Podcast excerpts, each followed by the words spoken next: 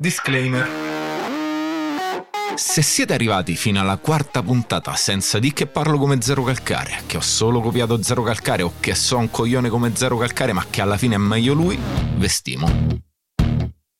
Vestimo come stimo Zero Calcare, che alla faccia del mainstream ha fatto una cosa figa scendendo a pochissimi compromessi, raccontando tra l'altro una storia personalissima ambientata in una metà del quartiere di Roma, parlando degli amici suoi, dei sumatere, del divano di casa sua, dei cazzi suoi, mettendoci in mezzo alla fine dei valori universali che valgono pure per quelli dei City Life o del Vomer o dei Varioli, e metteteci una pezza. Ma ve rendete conto? Michele, che si chiama pure come me, fateci pace, ha fatto una serie su Netflix de sto cazzo, quasi tutta doppiata da lui che se magna le parole come me, e io mo posso fare sto podcast così come mi viene, solo perché vi siete abituati e il massimo che mi potete dire è che sono un coglione perché l'ho copiato. Però in qualche modo mi ha liberato a dirla tutta, non credo che sarei stato in grado di scrivere sta roba con la spensierata sincerità necessaria a farmi divertire mentre in fondo tento di esplorare i fatti della vita mia utilizzando la corsa come metafora, senza avere la strada spianata da lui in qualche modo. O forse sì, boh, non lo so. Però so contento se vero del culo, perché vuol dire due cose. Uno è che vi state a sentire sto podcast e due è che vi siete visti la roba de zero. Eh sì, il titolo della puntata l'ho copiato. Mo però vado a correre, se beccamo dopo. Dopo la sigla intendo, eh.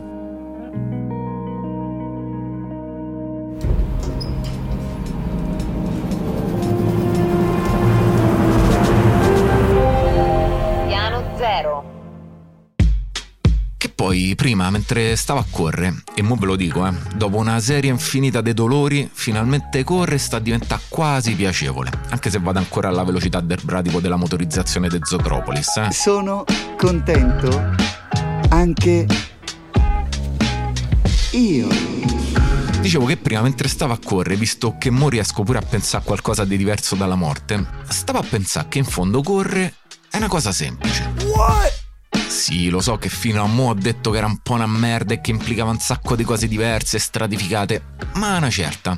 Quando metti in ordine tutta la catasta di roba accumulata sulla tua vita, ti ritrovi a pensare che correre in fondo è un'attività semplice, ancestrale, per cui ti servono solo testa e corpo, oltre chiaramente alle scarpe buone, mi raccomando. Ma dicevamo, l'uomo, quello dei 70.000 anni fa per capisse, era uno che andava in giro a fette, quindi tutta la nostra evoluzione è basata sul fatto che per sopravvivere dovevamo usare i piedi come mezzo di locomozione.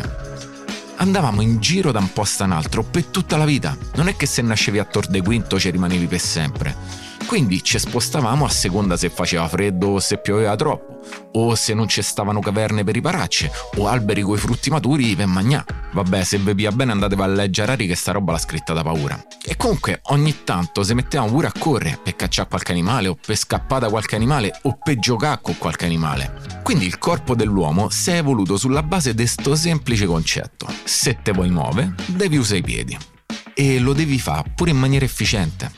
Quindi, siccome a noi ci serve de correre, ma pure da arrampicacci o de ballà, o de sentisse l'acqua del mare è fredda, abbiamo sviluppato sta cosa de usare i piedi da paura. E dopo un po' che inizi a correre, te ci ritrovi in quella reminiscenza corporea ancestrale che ti dice che i piedi in fondo non servono solo a schiacciare l'acceleratore della macchina, o a grattare il cane mentre sta steso vicino a te, o a fare foot cose quando stai con tu moglie, eh. Dopo un po' che inizi a correre, ti sembra quasi che i piedi inizino una specie di mutazione.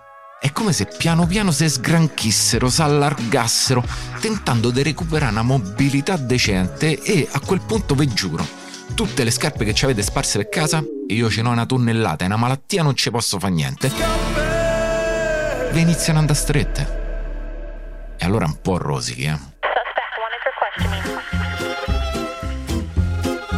Stavo a sentire uno su YouTube che diceva una cosa a cui in effetti non avevo mai pensato. Che forma c'hanno i piedi? Cioè, se dovessi descrivere come è fatto un piede umano, diciamo, un alieno conosciuto su Tinder, magari perché gli vuoi mandare una foto dei food cose, ma comunque lo vuoi preparare psicologicamente, che gli diresti? Io una cosa tipo che i piedi sono fatti come una specie di triangolo, la punta sta dietro e la base davanti. Però sono più sinuosi, stondati e hanno cinque piccoli cosi attaccati alla base. Vabbè, oh, voglio dire solo che se li guardi i piedi sono stretti dietro e larghi davanti, ma la maggior parte delle scarpe che se compriamo non sono fatte proprio così. E anzi, spesso se compriamo le scarpe a punta, ma davanti, non dietro. È come coi giochi di legno dei ragazzini quando ci incaponivamo che volevamo infilare il pezzo di legno a triangolo dentro al buco quadrato. Non ricevo, riprova e controlla. Ecco, la stessa identica cosa delle scarpe a punta. E allora non se lamentiamo se poi ci fanno male i piedi ai matrimoni. E sì, sta cosa della forma dei piedi l'ho copiata dal tipo di YouTube che non mi ricordo come si chiama, ma l'ho copiata dichiarata, quindi dai per me. Ah, se vi capita di vedere una Birkenstock per strada e state per di E vi capisco, eh. Io sto con voi 100%. che so ciabatte de merda, ecco, cioè, la forma forse... Bah. Io sono Michele Catalano e questo è Ci vuole fegato, un podcast sulla corsa senza esagerare, scritto da me e prodotto da Piano Zero Media. La cura editoriale è di Sara Canali e Niccolo Maria Santi, la producer è Giulia Zampacorta. Tutti gli inserti audio sono indicati nella sinossi.